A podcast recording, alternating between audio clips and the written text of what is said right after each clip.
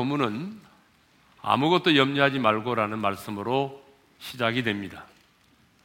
아, 국어 사전에 보게 되면 염려를 이렇게 정의하고 있습니다. 앞일에 대하여 여러 가지로 마음을 써서 걱정함 또는 걱정이라고 되어 있습니다.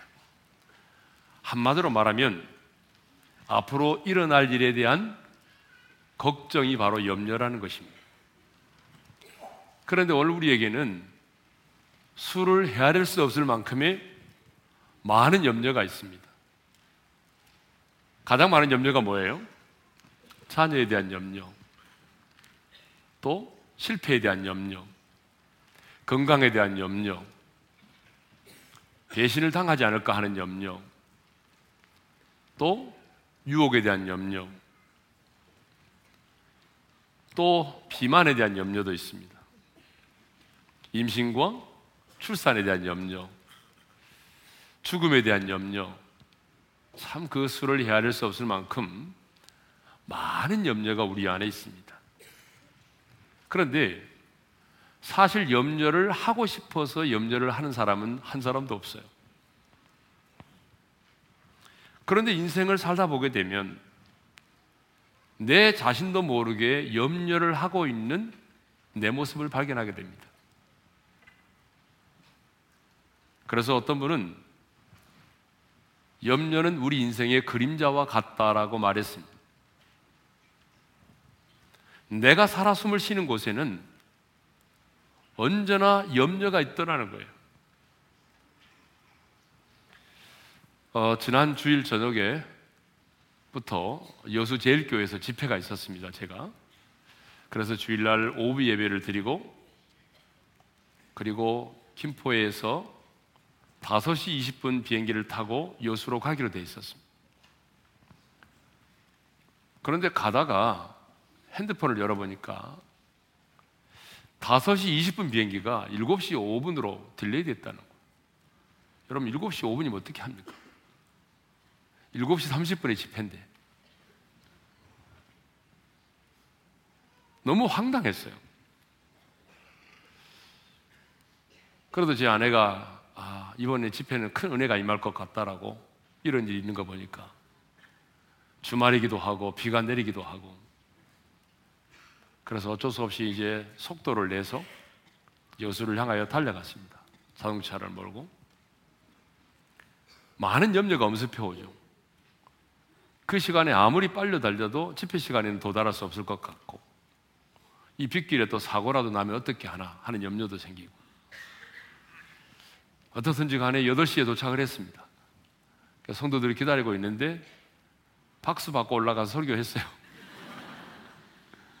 무슨 얘기를 하려고 하면은 우리 인생 가운데 이렇게 뜻하지 않는 많은 염려가 염려거리가 생긴다는 거죠. 그래서 노만 빈센트 필 목사님은 염려가 없는 곳은 딱 한 가지 있는데 그곳이 어디냐면 공동묘지라는 거예요. 무슨 말이죠?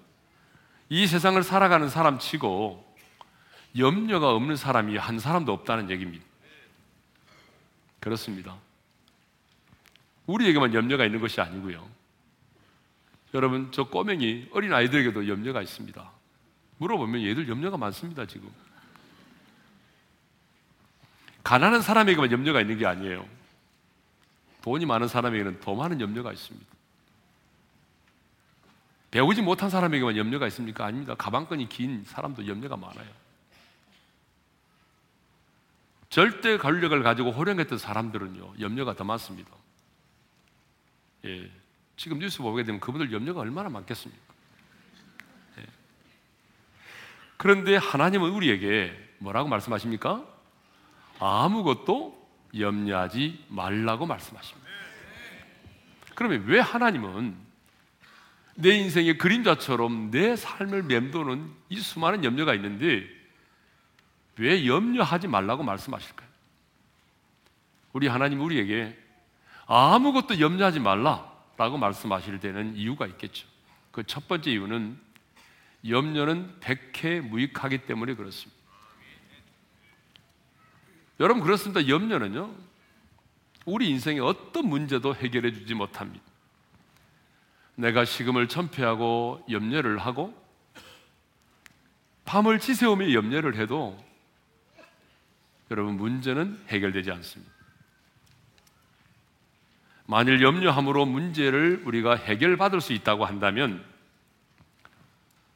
하나님은 성경에 이렇게 기록해 놓았을 것입니다. 내 중에 염려하는 자가 있느냐? 그렇다면 끊임없이 항상 염려하라. 염려가 너희 문제를 해결해 줄 것이니라. 이렇게 기록되어 있었을 거예요. 그런데 주님은 아무것도 염려하지 말라.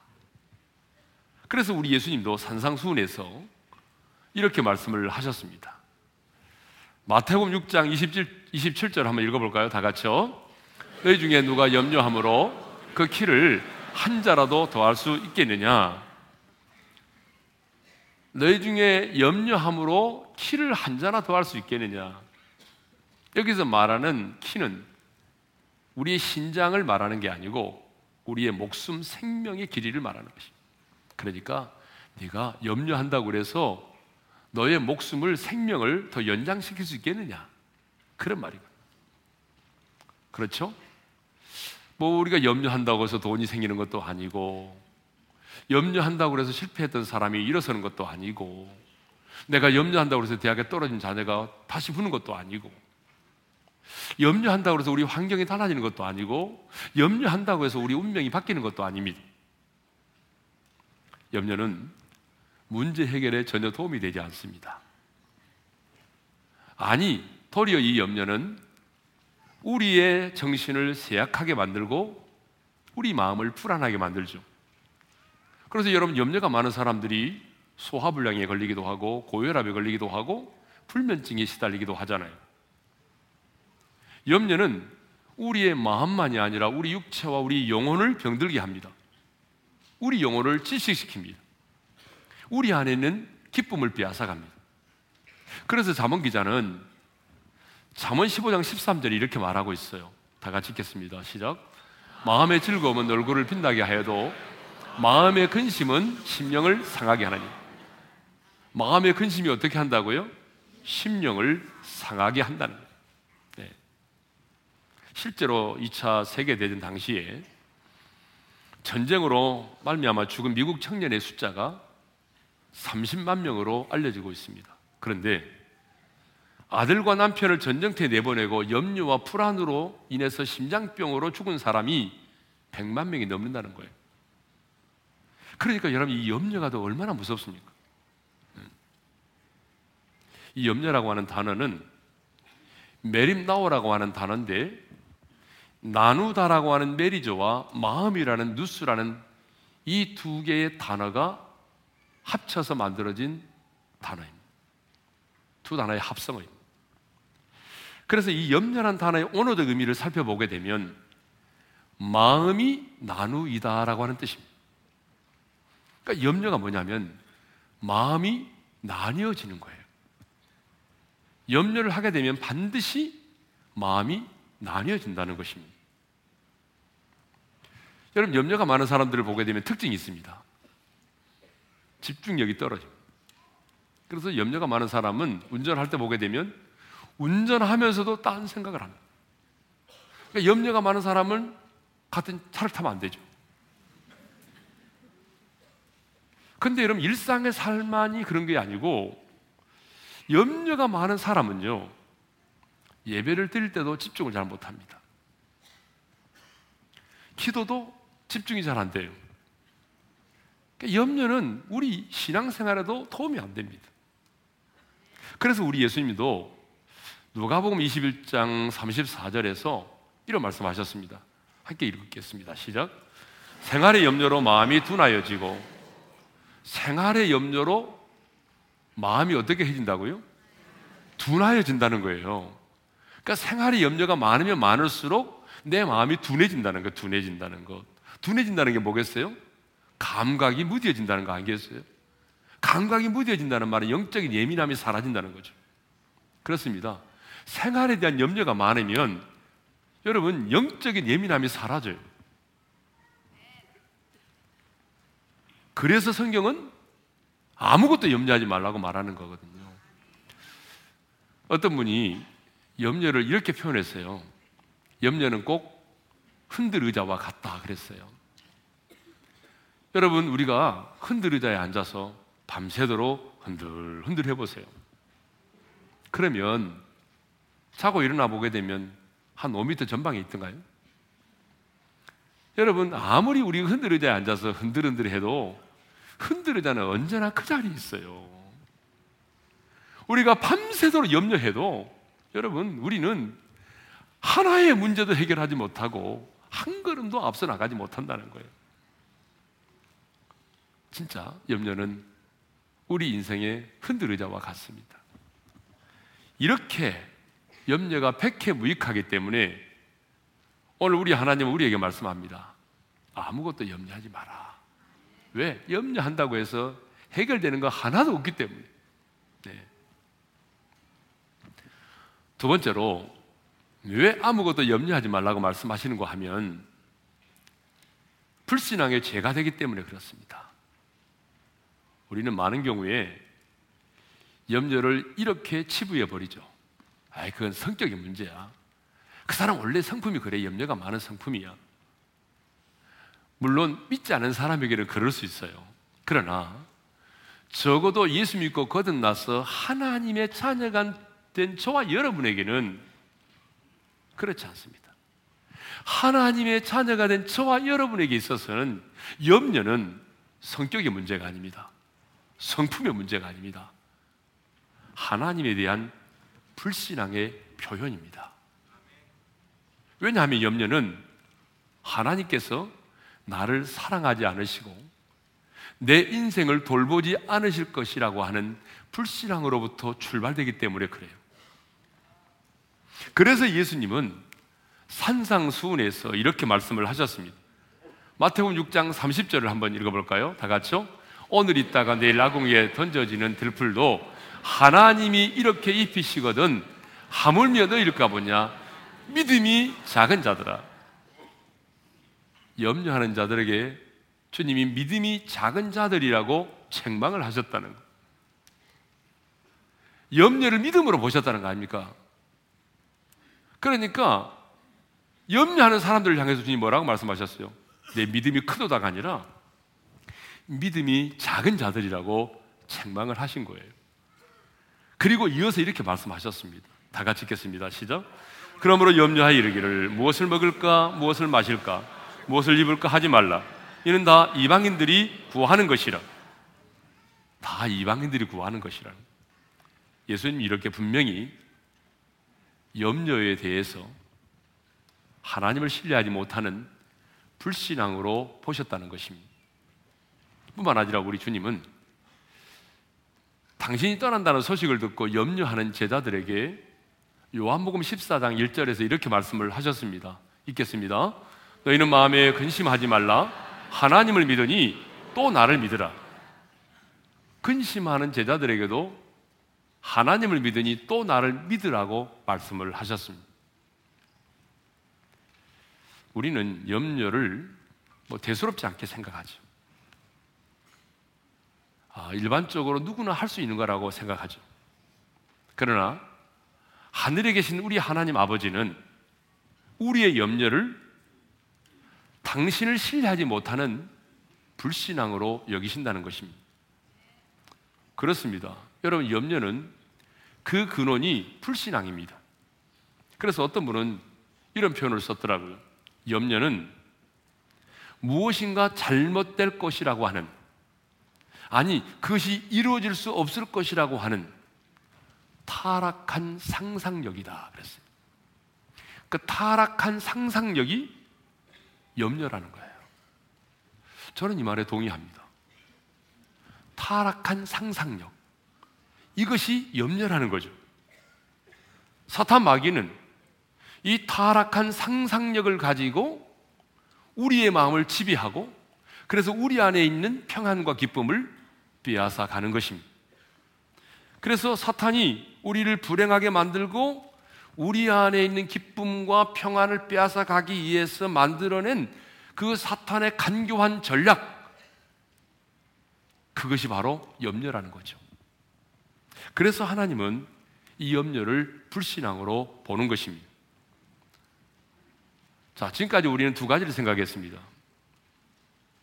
왜 하나님은 우리에게 아무것도 염려하지 말라고 말씀하십니까? 첫째는 백해 무익하기 때문이고 두 번째로는 하나님을 불신하는 죄기 때문에 그렇다는 거죠. 그렇다면 이제 우리는 이렇게 백해 무익하고 하나님을 불신하는 죄가 되는 이 염려를 어떻게 이겨내야 할까요? 내 인생의 그림자처럼 따라다니는 이 내 삶의 염려를 어떻게 이겨낼 수 있을까요? 염려에 대한 하나님의 처방은 뭘까요? 이 염려에 대한 하나님의 처방은 기도입니다. 뭐라고요? 기도라는 거죠. 오늘 보면 6절을 읽겠습니다. 다 같이 시작. 아무것도 염려하지 말고 다만 모든 일에 기도와 간구로 너희 구할 것을 감사함으로 하나님께 아뢰라. 기도와 간구로 너희 구할 것을 감사함으로 하나님께 아뢰라 그랬어요. 기도하라는 얘기거든요. 베드로 역시 베드로 역시 염려를 가지고 있지 말고 죽게 맡겨 버리라고 했어요. 베드로전서 5장 7절을 읽겠습니다. 시작. 너 염려를 다 죽게 맡기라. 이는 그가 너희를 돌보십니다. 여기서 중요한 말이 나옵니다. 다 합니다. 다. 어느 일부분만 맡기지 말고 다 맡기라는 거예요. 너의 인생의 전체를 다 맡기라는 거예요. 너의 염려를 다 맡기라는 거예요. 그런데 여러분, 우리는 어떻습니까? 어떤 거는 맡기고 어떤 거는 안 맡겨요. 다시 말하면 남편은 하나님께 맡기고 자녀는 못 맡겨요. 어느 부분은 맡길 수 있어요. 그런데 어떤 부분은 못 맡겨요. 예배 드릴 때는 맡겼다가 끝나고 나서는 다시 찾아서 돌아가죠. 그러면 우리 주님께 맡긴다고 하는 게 뭘 의미할까요? 성경에 보니까요. 이 맡기라고 하는 말이 참 많이 나옵니다. 참 많이 나오는데 우리 대표적으로 한 세 구절만 찾아서 읽어보겠습니다. 시편 37편 5절을 읽겠습니다. 시작. 내 길을 여호와께 맡기라. 그를 의지하면 그가 이루시고 시편 55편 22절입니다. 내 짐을 여호와께 맡기라 그가 너를 붙드시고 의인의 요동함을 영원히 허락하지 아니하리로다. 잠언 16장 3절입니다. 너의 행사를 여호와께 맡기라. 그리하면 내가 경영하는 것이 이루어지리라. 내 짐을 여호와께 맡기라. 내 길을 여호와께 맡기라. 너의 염려를 맡기라. 너의 행사를 맡기라. 맡기라는 거예요. 그러니까 믿음이 뭐냐 그러면 맡기는 거예요. 맡기는 거. 어, 지금은 우리 뭐 남자분들이 미용실에 가서 이발도 하고 또 각자가 아침마다 자기가 면도를 하지만 예전에는 우리가 이발소라고 하는 곳에 갔어요. 그러면 이발사가 머리만 자르는 게 아니고 면도까지 해줘요. 여러분 면도할 때 그 파란 면도날을 꺼내가지고 가죽 혁대 같은 곳에다가 쑥쑥쑥 갈아가지고 거품을 바른 다음에 면도를 하잖아요. 그때 우리는요 그 이발사를 믿기 때문에 눈을 감고 목을 뚝 내미는 것입니다. 여러분 만일에 우리가 그 이발사를 믿지 못한다면 어떻게 우리가 그 새파란 칼날을 쥐고 있는 그 이발사 앞에 목을 내밀겠습니까? 우리가 은행을 믿기 때문에 돈을 맡길 수 있는 것처럼 이발사를 믿기 때문에 내 목을 내민 것처럼 우리도 하나님을 신뢰하면 우리의 염려를 맡겨야 되는데 여러분 하나님께는 맡기지 못한다는 거예요. 이것은 뭐냐면 우리 하나님을 이발사보다 더 못하게 여긴다는 거예요. 자 그러면 여호와께 맡긴다. 이 맡긴다라고 하는 말의 구체적인 의미는 뭘까요? 여러분, 이 맡긴다는 말의 구체적인 의미는 바로 기도입니다. 하나님의 사람은 기도를 통해서 내 인생의 짐을 맡기고, 그렇죠? 내 행사를 맡기고, 내 길을 맡기고, 염려를 맡기는 거예요. 맡기는 게 뭐예요? 맡기는 행위가 뭐예요? 기도라는 거예요. 기도를 통해서 내 염려를 하나님께 맡기는 것입니다. 그래서 오늘 본문에도 모든 일에 기도와 간구로 너희 구할 것을 하나님께 아뢰라 그랬습니다. 이것을 보면 염려의 반대는 뭐냐? 기도라 기도. 염려의 반대는 기도인 것을 알 수 있습니다. 물론 염려의 반대는 믿음이죠. 믿음이 뭐예요? 하나님을 신뢰하는 것. 하나님을 신뢰하는 자는 기도할 수밖에 없죠. 그러니까 믿음의 반대는 기도가 되는 것입니다. 그런데 어떻게 기도하라고 말씀하십니까? 그냥 너의 염려를 붙들고 기도하는 것이 아니라 그냥 감사함으로 기도하라는 거 아니에요. 그렇죠? 자, 다시 한번 사장 6절 하반절을 읽겠습니다. 시작. 기도와 간구로 너희 구할 것을 감사함으로 하나님께 아뢰라. 따라서 합시다. 감사함으로 하나님께 아뢰라. 그러니까 염려를 붙들고 기도하지 말고 염려를 붙들고 기도하지 말고 감사함으로 하나님께 아뢰라는 것입니다. 왜 우리는 염려하지 말고 감사함으로 기도해야 할까요? 두 가지 이유가 있는데요. 그 첫 번째 이유는 주께서 돌보시기 때문입니다. 뭐 때문이라고요? 주께서 돌보시기 때문에 그렇습니다. 베드로전서 5장 7절을 다시 한번 읽겠습니다. 시작. 너희 염려를 다 주께 맡기라. 이는 그가 너희를 돌보심이라. 네. 이 돌보신다고 하는 말의 뜻이 뭐냐면요. 관심을 가지신다. 무엇에 마음을 쓴다. 그런 뜻이거든요. 그러니까 우리가 하나님께 나와서 여러분 염려를 기도를 통해서 맡기고 감사함으로 기도하면 주님께서 내가 맡긴 그 일, 내가 맡긴 그 사람에 대하여 특별한 관심을 가지신다는 거예요. 하나님이 마음을 쓰신다는 거예요. 여러분, 하나님이 그 일에 대해서, 하나님이 그 사람에 대해서 특별히 관심을 가지신다면 어떻게 되겠습니까? 하나님의 역사가 일어나는 거죠. 예. 예루살렘 교회 성도들이 합심으로 기도를 했어요. 베드로가 감옥에 갇혀 있을 때 그랬더니 하나님이 그 기도를 들으시고 천사를 보내서 잠을 자고 있는 베드로를 툭툭 쳐서 깨웠어요. 그래서 깨워서 감옥에서 데리고 나왔어요. 이번 다니엘 기도의 첫날 생각하겠지만 빌리보 감옥에서 바울과 신라가 감사하며 찬양했어요. 기도했어요. 옥토가 흔들리고 옥문이 열리고 묶인 것들이 메인 것들이 벗어지는 역사가 일어났습니다. 여러분 이렇게 감사함으로 기도하면 하나님이 특별히 관심을 가지신다는 거예요. 하나님이 특별히 그 일에 관심을 가지시고 하나님이 역사하신다는 거죠. 그러니까 여러분, 여러분이 아무리 자녀의 문제를 가지고 밤새도록 근심하고 염려하고 시나리오를 짜도 안 돼요. 그런데 자녀에 대한 문제도 내가 염려를 접어두고 내 자녀를 하나님께 맡기면 그리고 기도하면 하나님이 내 자녀에 대해서 특별한 관심을 가지시고 역사하신다는 겁니다. 그러니까 여러분 하나님께 맡기는 게 최고지. 내가 붙들고 따라다니면서 주변을 맴돌면서 돌보고 결혼하고 난 다음에 예서 다 해주고 여러분 그런다고 되는 게 아니라 그런 시간이 있으면 차라리 자녀를 하나님께 맡기고 기도하는 게 더 중요합니다. 예. 어떤 분들은 그래요. 아, 목사님 지금 내 상황이 코가 석자라 감사의 기도가 안 나와요. 내가 겪고 있는 이 배신의 아픔과 상처가 너무 커서 기도가 나오지 않아요. 아니 내 경제적인 상황이 너무나 어려워서 입만 열면 막 불평이 나오고 기도가 나오지 않습니다. 이렇게 말하는 분들이 있습니다. 물론 초에는 지금의 상황은 충분히 이해합니다. 그러나 조용히 우리 인생을 들여다보면 이런 것보다 받은 은혜가 훨씬 많습니다. 내가 하나님의 사람이라면 내가 아무리 많은 것을 잃었을지라도 내가 하나님께로부터 받은 은혜가 더 많아요.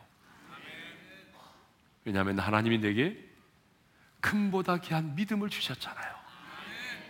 여러분, 이 믿음이 아무나 가질 수 있는 거 아니잖아요?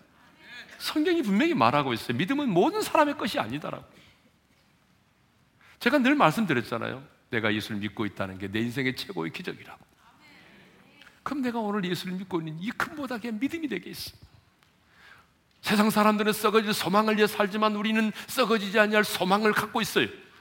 우리 안에는요 부모가 물려준 생명만이 아니라 부활하신 예수님의 생명이 우리 안에 있습니다. 이것만 생각해 봐요. 오늘 내 안에 죽음을 이긴 부활의 생명이 있는데 그것만 생각해도 여러분 우리 감사하잖아요. 근데 그 주님이 우리를 고아처럼 버려두지 않으시고 임마누엘의 하나님이 되셔서 나그네 인생길 힘들고 어렵지만 나와 통행해 주시니 여러분 얼마나 감사합니까?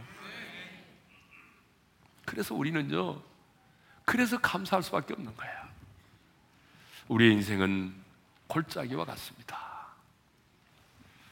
다윗은 그래서 자신의 인생을 말할 때에 사망의 음침한 골짜기라는 표현을 썼어요.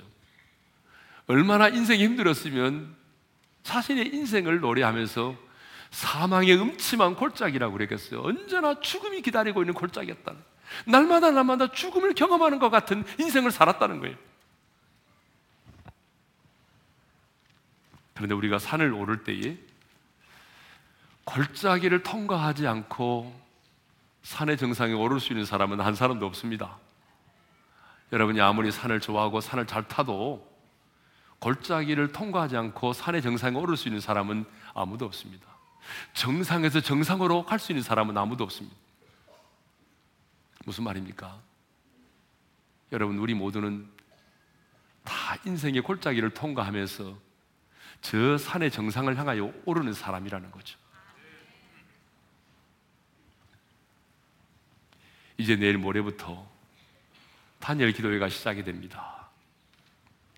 우리가 기도를 통하여 우리의 모든 염려를 내어 맡길 때에 주님께서 우리를 돌보실 것입니다.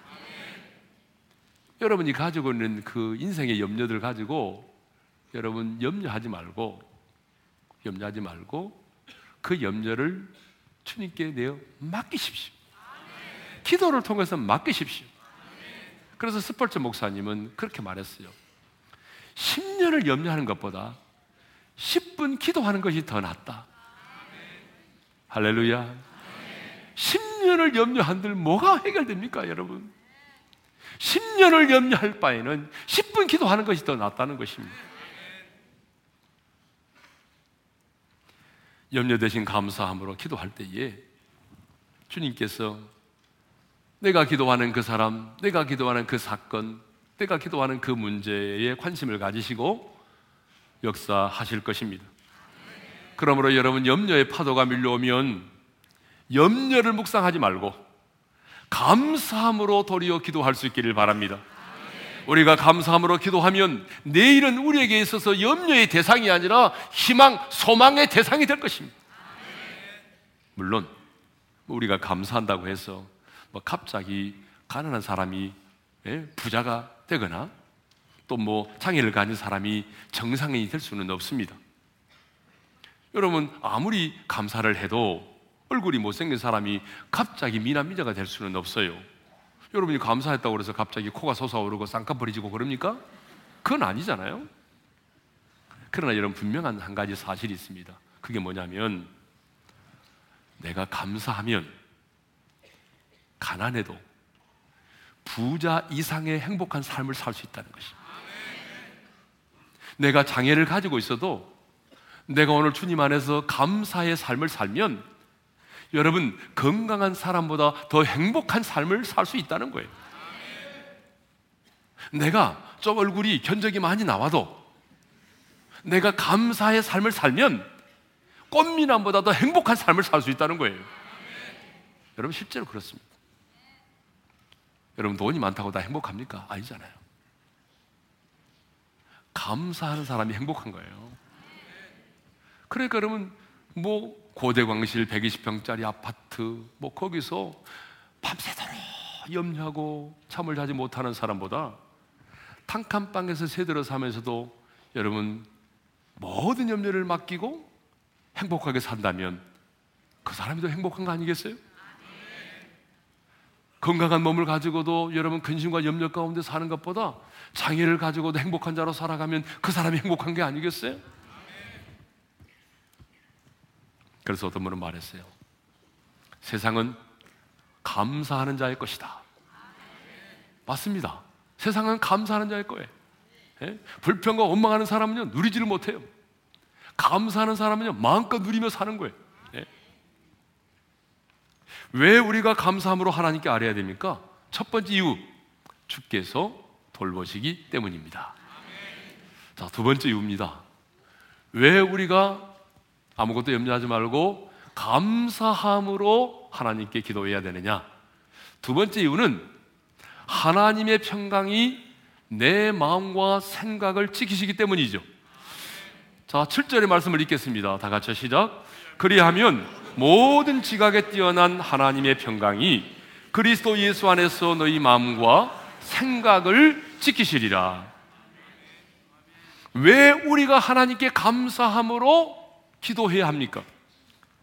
모든 지각에 뛰어난 하나님의 평강이 그리스도 예수 안에서 우리의 마음과 생각을 주장하고 다스리시기 때문입니다.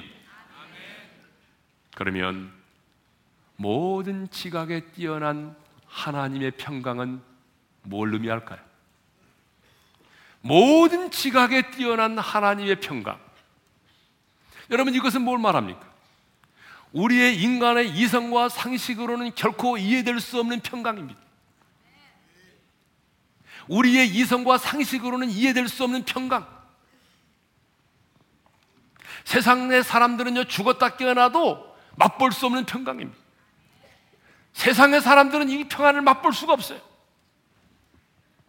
한마디로 말하면 어떤 인간도 줄 수 없고 어떤 환경도 만들어낼 수 없는 그런 평강이에요. 이 평강이 뭐예요? 모든 지각에 뛰어난 하나님의 평강입니다. 모든 지각에 뛰어난 하나님의 평. 그런데 모든 지각에 뛰어난 하나님의 평강이 그리스도 예수 안에서 너희 마음과 생각을 지키신다고 했습니다. 너희가 아무것도 염려하지 말고 감사함으로 기도하면 내가 너희 문제를 해결해 줄게. 너의 고난을 내가 면제해 줄게. 그렇게 말씀하지 않았어요. 성경은 한 번도 하나님의 사람인 우리에게 그래, 내가 고난을 면제해 줄게. 라고 말씀하신 적이 없어요. 어쩌면 우리는 하나님께 속한 자이기 때문에 영적 전쟁을 해야 되기 때문에 이 세상에 속한 자들보다 더 많은 고난을 받아야 돼요. 여러분, 우리는 더 많은 고난을 받을 수밖에 없어요. 우리의 신분상. 그렇지만, 그렇지만, 중요한 것은 모든 지각에 뛰어난 하나님의 평강이 그리스도 예수 안에서 내 마음과 생각을 지킬 수 있다는 것입니다. 그러므로 모든 지각에 뛰어난 평강은 뭐 내 인생 가운데 막 폭풍이 몰아치고 눈보라가 몰아치고 물보라가 치고 그럼에도 불구하고 내 마음이 요동치 않는 거예요. 내 마음이 잔잔한 호수처럼 이 평안을 누리는 거예요. 그러니까 모든 지각에 뛰어난 하나님의 평강은 내 인생에 고난이 없다는 게 아니에요. 내 인생에 풍랑이 없다는 게 아니에요. 내 인생에 고난이 있고 내 인생에 폭풍이 몰아치고 비바람이 몰아치고 눈보라가 몰아쳐도 그 풍랑의 풍랑의 한복판에서 누릴 수 있는 평안이 바로 모든 지각에 뛰어난 하나님의 평강인 것입니다. 가난해도 누릴 수 있어요. 배신을 당해도 누릴 수 있어요. 대학에 떨어져도 누릴 수 있어요. 명태를 당해도 누릴 수 있어요. 그게 뭐예요? 모든 지각에 뛰어난 하나님의 평강이라는 거예요. 네. 왜이 평강이 중요합니까? 우리가 아무리 사업에 성공을 해도 그리고 질병에서 고침을 받아도 내 자녀가 원하는 대학에 들어가고 원하는 직장에 들어가서 고액의 연봉을 받아도 여러분, 우리 안에 이 평강이 없다면 그것은 행복이 아닙니다. 성공이 아니에요. 그것은 축복이 아닙니다. 여러분 한번 생각해 봅시다.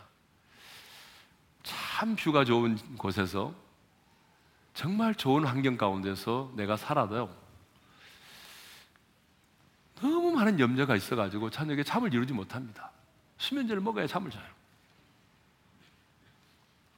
근데 내가 탕칸방에서 찬자들과 함께 칼잠을 자는데 평안이 있어. 여러분, 그게 더 성공입니다. 아무리 많은 것을 가져도, 아무리 많은 것을 누리고서 오늘 내 안에 이 그리스도 안에 있는 우리가 예수 안에서만 누릴 수 있는 이 모든 지각에 뛰어난 하나님의 평강이 없다면 그는 축복이 아닙니다. 여러분 무엇이 내 인생의 축복이냐라고 말할 때에 그 기준은 가장 기본적인 기준은 평강입니다. 평강이 없는 축복은 축복이 아닙니다. 근심과 염려를 붙들고 나가면 계속해서 염려가 나를 지배하게 되지만 염려를 중단하고 내가 감사함으로 기도하기 시작하면 모든 지각에 뛰어난 하나님의 평강의 축복을 누리게 될 줄로 믿습니다. 저는 우리 어린의 모든 성도들이 이제 내 인생의 그림자처럼 따라다니는 내 인생의 염려를 끊어버리고 오늘부터 감사함으로 하나님께 기도해서 모든 지각에 뛰어난 하나님의 평강의 축복을 누리며 사시기를 주님의 이름으로 축원합니다. 주신 말씀 붙들고 우리 찬양할 텐데요. 모든 지각에 뛰어나신 하나님의 평강이 모든 지각에 뛰어나신 하나님의 평강이 예수 안에서 예수 안에서 너의 마음과 너의 생각을 지키리. 아무것도 너는 염려치 말고 오직 기도와 간구로 하나님께 너의 구할 것을 감사함 으로 아 다시 한번 모든 지각에 뛰어나신 모든 지각에 뛰어나신 하나님의 평강이. 아멘. 예수 안에서 너의 마음과 너의 생각을 지키리 아무것도 너는 염려치 말고 오직 기도와 간구로 하나님께 너의 구할 것을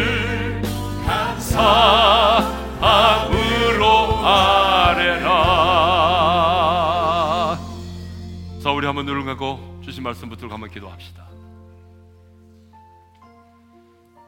여러분 염려 없는 사람이 어디 있겠어요? 염려는 내 인생의 그림자와 같아요. 내가 살아 숨을 쉬는 곳은 언제나 염려가 있더라. 그런데 주님은 우리에게 말씀합니다. 또 하나님의 사람이지. 그렇다면 아무것도 염려하지 마. 아무것도 염려하지 마. 왜 주님은 오늘 우리에게 아무것도 염려하지 말라고 말씀합니까? 염려는 백해무익하기 때문에 염려가 내 인생의 문제를 하나도 해결해 주지 못하기 때문에 오히려 내 영혼을 병들게 만들고 육체의 질병을 가져다 주기 때문에 염려하지 말라는 거예요. 두 번째로 염려는 하나님에 대한 불신앙의 죄라는 거예요. 타락한 상상력이라는 거예요. 하나님이 나를 사랑하지 않는다고 하는 것. 하나님이 내 인생 가운데 어떤 일도 행하지 않을 것이라고 하는 불신앙으로부터 출발되는 것이 뭐예요? 이게 바로 염려입니다. 그래서 염려를 하지 말라는 거예요. 그럼 이 염려에 대한 처방이 뭡니까? 기도죠. 기도와 간구로 너희 구할 것을 하나님께 아뢰라. 그런데 감사함으로 하나님께 아뢰라. 염려 붙들고 기도하지 말고 도리어 하나님께서 내 기도에 응답해 주실 것을 믿음의 눈으로 바라보면서 감사함으로 기도하라는 거예요. 감사함으로 기도하면 하나님께서 말씀합니다. 너의 모든 염려를 내게 맡겨라. 주께서 돌보신다. 주님이 돌보신다는 거예요. 두 번째로 모든 지각에 뛰어난 하나님의 평강이 너희 마음과 생각을 지키신다는 거예요.